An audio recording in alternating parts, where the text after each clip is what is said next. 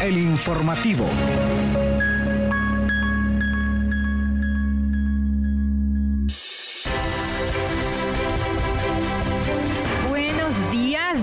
Y bienvenidas a El Informativo. Como cada día es un placer llevarles lo más novedoso del acontecer universitario a nivel nacional e internacional, así que quédese con nosotros. Buenos días Yuri, buenos días Hugo, buenos días a la audiencia, gracias por estar en sintonía de El Informativo. Les saluda Kaylin Espinosa y ya estamos listos para llevarle la información noticiosa del acontecer universitario a nivel nacional e internacional. De inmediato pasamos con los titulares. Titulares.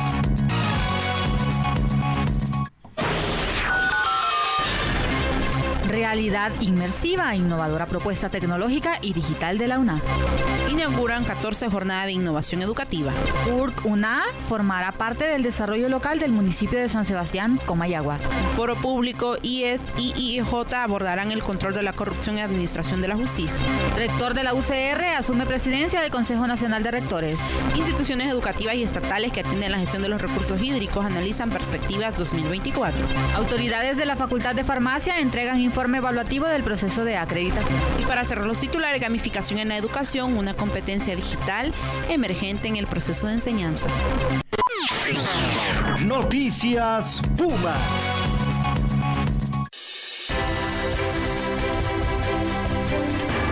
Iniciamos el segmento de noticias nacionales contándoles que el Centro de Innovación en Realidad Extendida CIRE de la Universidad Nacional Autónoma de Honduras, UNA, en el marco de la decimocuarta jornada de innovación educativa desarrolló una serie de conferencias orientadas a las nuevas propuestas y tendencias de la era tecnológica, de la era tecnológica y digital.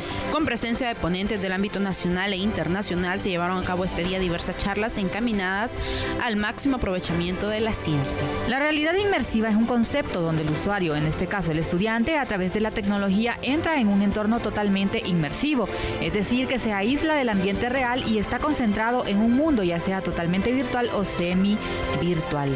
Y una forma de sentir esta inmersión son los videojuegos mediante los cuales el estudiante se sumerge en su entorno, comentó Alan Andrade, coordinador del Departamento de Tecnología e Investigación de la Dirección de Innovación Educativa, que es precisamente la unidad de la Universidad Nacional Autónoma de Honduras que organiza esta jornada de innovación educativa. Con esto se pretende que el estudiante alcance una mayor concentración y tenga una experiencia única en el proceso de conocimiento y aprovechamiento de la inteligencia, encontrando una conexión directa con el cerebro. Continuamos con más noticias nacionales y es que bajo el lema Miradas de futuro para acelerar la transformación en la universidad, Tendencias Disruptivas se dio por inaugurada la decimocuarta jornada de innovación educativa que desarrolla la Universidad Nacional Autónoma de Honduras UNA a través de la Dirección de Innovación Educativa DIE. El desarrollo anual de este evento se lleva a cabo en conjunto con la Organización de Estados Iberoamericanos, OEI, y la participación de conferencistas internacionales de diferentes universidades, tanto de España y México, quienes estarán compartiendo sus conocimientos de forma presencial y virtual para los más de 400 participantes inscritos. Este espacio académico también se realiza con el fin de que los docentes innovadores presenten sus proyectos de innovación educativa y para esta jornada se cuenta con más de 50 proyectos de docentes que se estarán presentando durante ayer y hoy, ya que hoy continúa esta jornada de innovación educativa tanto en modalidad presencial en diferentes espacios de ciudad universitaria como virtual. Así que si le interesa seguir la programación puede eh, pues buscar en la página de la DIE en Facebook. Pero continuamos con más información y ahora le contamos que para fortalecer el proceso de desarrollo humano integral y sostenible del municipio de San Sebastián en el departamento de Comayagua, la Universidad Nacional Autónoma de Honduras firmó un convenio de cooperación con dicha municipalidad. Palivar. El Centro Universitario Regional CURC eh, pues es el campus más cercano al municipio y en ese sentido se encargará de coordinar el trabajo universitario que realicen las diferentes unidades académicas, entre tanto la Dirección de Vinculación Universidad-Sociedad incorporará aquellas unidades académicas que no existen en el CURC. Es de importancia mencionar que tanto docentes como estudiantes en servicio social o de pasantía formarán parte del desarrollo del presente convenio. En ese sentido, el rector Francisco Herrera manifestó que el acuerdo vendrá a robustecer la experiencia y la formación de los estudiantes y graduados de las carreras técnicas en el área de la salud, ya que les permitirá incorporarse al Estado a través del servicio civil. El funcionario agregó que ya se había pactado con ellos que tendrían un reconocimiento de su formación a nivel de servicio civil. Estamos en una mesa de diálogo con la Secretaría de Salud, nosotros y Servicio Civil para poder lograr que ellos, es decir, los técnicos universitarios, tengan la posibilidad de ser reconocidos dentro de las perspectivas de las carreras técnicas del Estado, señaló. Pero continuamos con más información y le contamos que la Universidad Nacional Autónoma de Honduras, por medio del Instituto de Investigaciones Jurídicas y el Instituto de Investigaciones Económicas y Sociales, contribuyendo desde la investigación científica al fortalecimiento del Estado de Derecho en Centroamérica, desarrollarán el foro público Estado de Derecho en Honduras. En este espacio se discutirán temas referentes a la administración de justicia y el control de la corrupción desde la óptica académica. El objetivo principal del evento es facilitar el intercambio de ideas entre profesionales del derecho, además de analizar los desafíos relacionados con la independencia judicial y el Estado de Derecho en la lucha contra la corrupción, complementado con la presencia de un grupo de asistentes técnicos para reflexionar en los aspectos fundamentales del ámbito jurídico para alcanzar un funcionamiento justo, equitativo y eficiente del sistema judicial hondureño.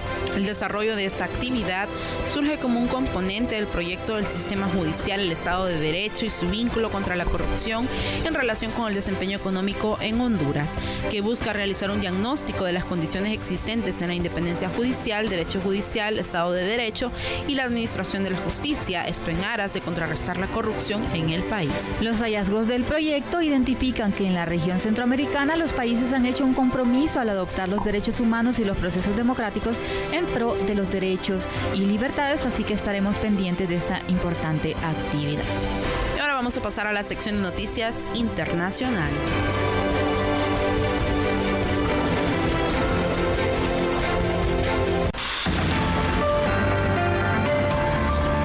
Noticias Internacionales Universitarias.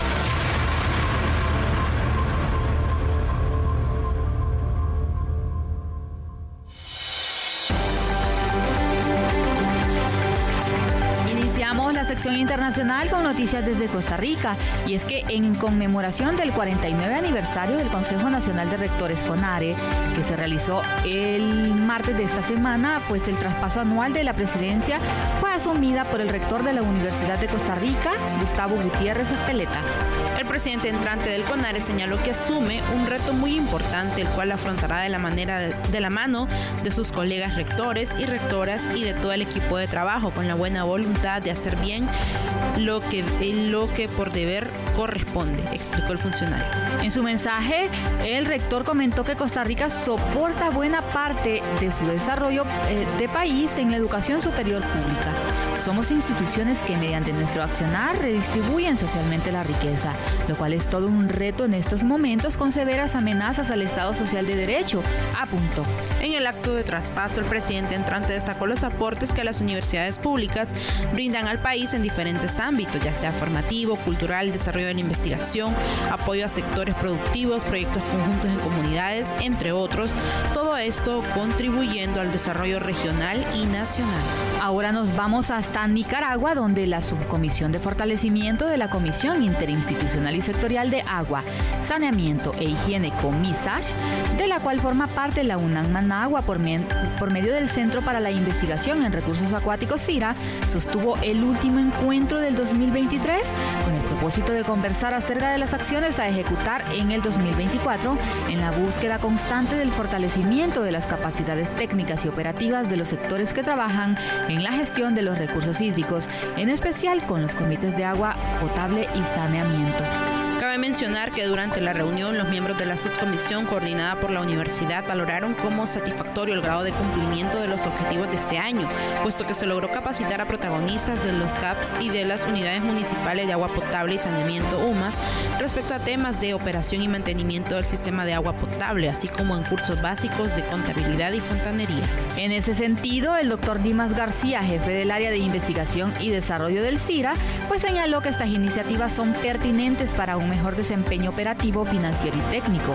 Con ello se asegura la gestión de los CAPS y la disponibilidad de agua para su consumo en las comunidades. El 2024 se prevé continuar brindando capacitaciones con relación al lineamiento, de agua y saneamiento contemplado en el Plan Nacional de la Lucha contra la Pobreza y para el Desarrollo Humano 2022-2026. Entre otras noticias internacionales, ahora desde Panamá les contamos que tras largos días de trabajo, las autoridades de la Facultad de Farmacia de la Universidad de Panamá hizo entrega del informe evaluativo del proceso de acreditación.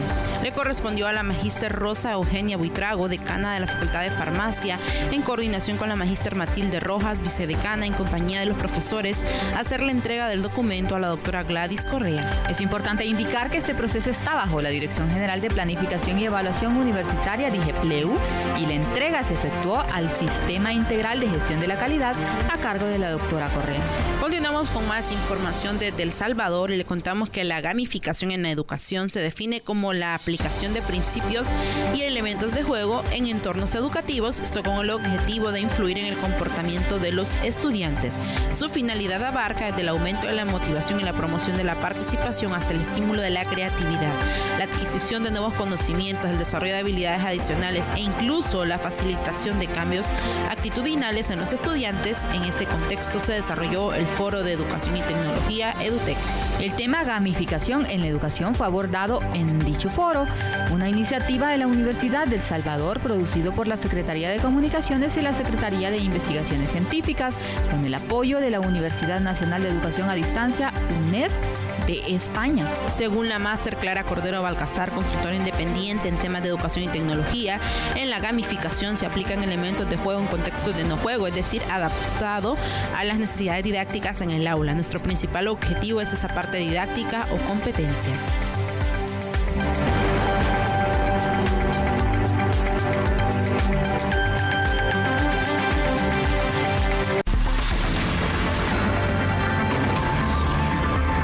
Cultura universitaria.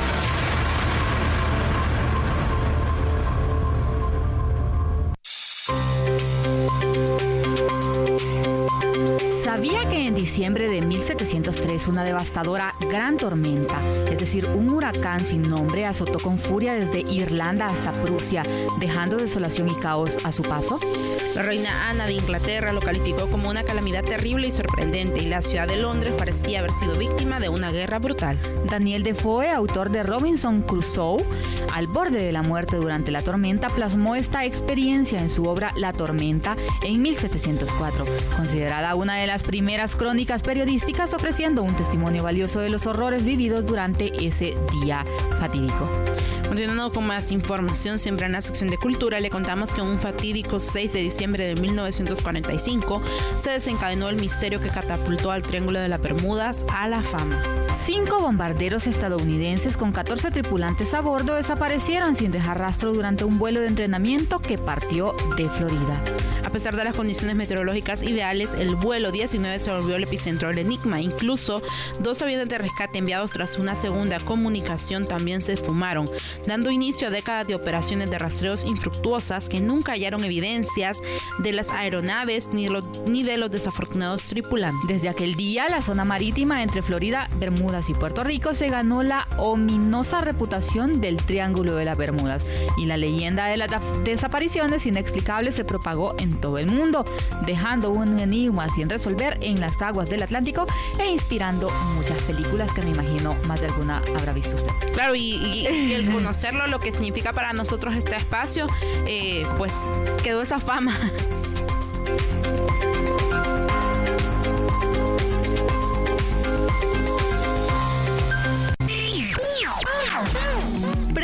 Enfermedades y tratamientos médicos en salud Radio Comunica. En su sección de salud, hoy les informamos que el ministro de Salud de Honduras, José Manuel, José Manuel Matthew, ha instado a los médicos, ha instalado a los médicos con dos plazas laborales a renunciar a una de ellas, respondiendo a la solicitud de la presidenta del Colegio Médico de Honduras, Elga Codina. La Codina había pedido a las autoridades de salud que priorizaran la contratación de médicos hondureños en lugar de especialistas cubanos. En ese sentido, Mateo defendió su gestión al señalar que durante su periodo en la Secretaría de Salud se nombraron alrededor de 2.300 médicos, representando el 40% de nombramientos en respuesta a críticas sobre la contratación de profesionales de la salud. Entre otras noticias de salud, el equipo de emergencia del Hospital Escuela, conformado por profesionales multidisciplinarios, desplegó una respuesta rápida y coordinada frente al accidente de tránsito ocurrido en el kilómetro 15, carretera eh, a Olancho, donde lastimosamente perdieron la vida. Hasta el día de ayer se habían reportado 11 personas muertas y muchísimos heridos. Difícil situación, pero en este proceso pues se, se integraron a expertos de la emergencia unificada y pediatría, incluyendo enfermeras, médicos generales, especialistas y personal de apoyo. La prioridad fue estabilizar a pacientes adultos y pediátricos, asegurando una atención integral y de calidad. La colaboración entre estos diversos profesionales permitió abordar eficazmente las necesidades médicas de los afectados, evidenciando la importancia del trabajo en equipo y la preparación del personal de emergencia. Esta acción conjunta destaca la capacidad del hospital para ofrecer una respuesta eficiente y humanitaria ante eventos críticos como accidentes de tránsito, subrayando la relevancia de la coordinación interdisciplinaria en situaciones de emergencia. Y pues sin duda se hicieron esfuerzos, pero pues no deja de ser una tragedia por eh, el total de víctimas que se perdió.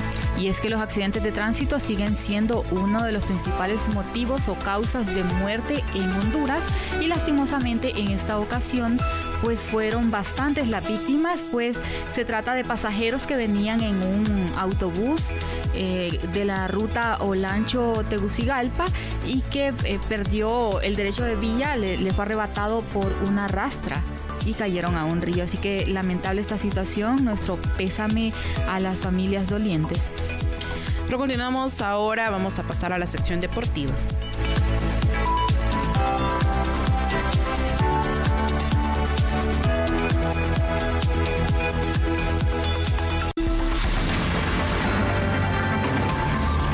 Deporte Universitario.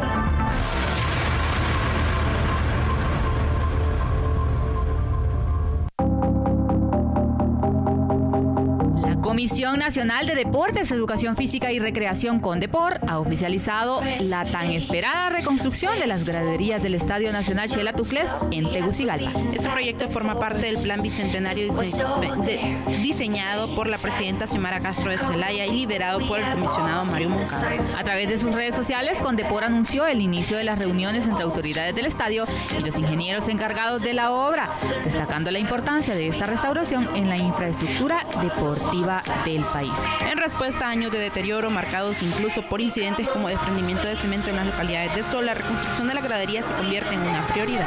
La fecha de inicio de estos trabajos será próximamente anunciada por Condepor, marcando un hito en la preservación y mejora del emblemático Estadio Nacional de Tegucigalpa, inaugurado el 15 de marzo de 1948. En otras noticias deportivas, el delantero hondureño Luis Enrique Palma continúa brillando en el fútbol escocés en el Celtic, anotando su sexto gol de la temporada y proporcionando su sexta asistencia en el partido contra el Hibernian. En el minuto 36, Palma asistió a Matt O'Reilly y luego en la segunda mitad marcó su quinto gol personal. Este rendimiento destacado contribuyó a la victoria 4 a 1 del Celtic sobre el Hibernian en el Celtic Park.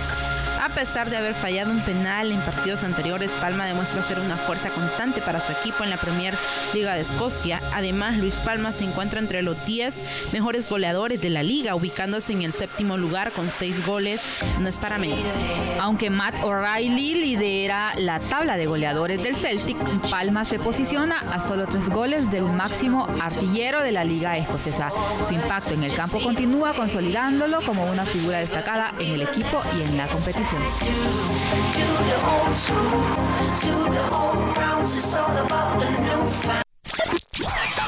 Radio Comunica.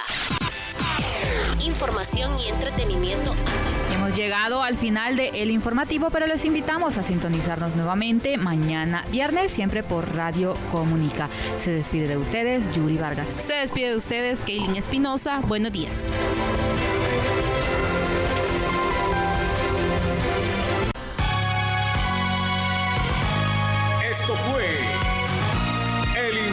Informativo.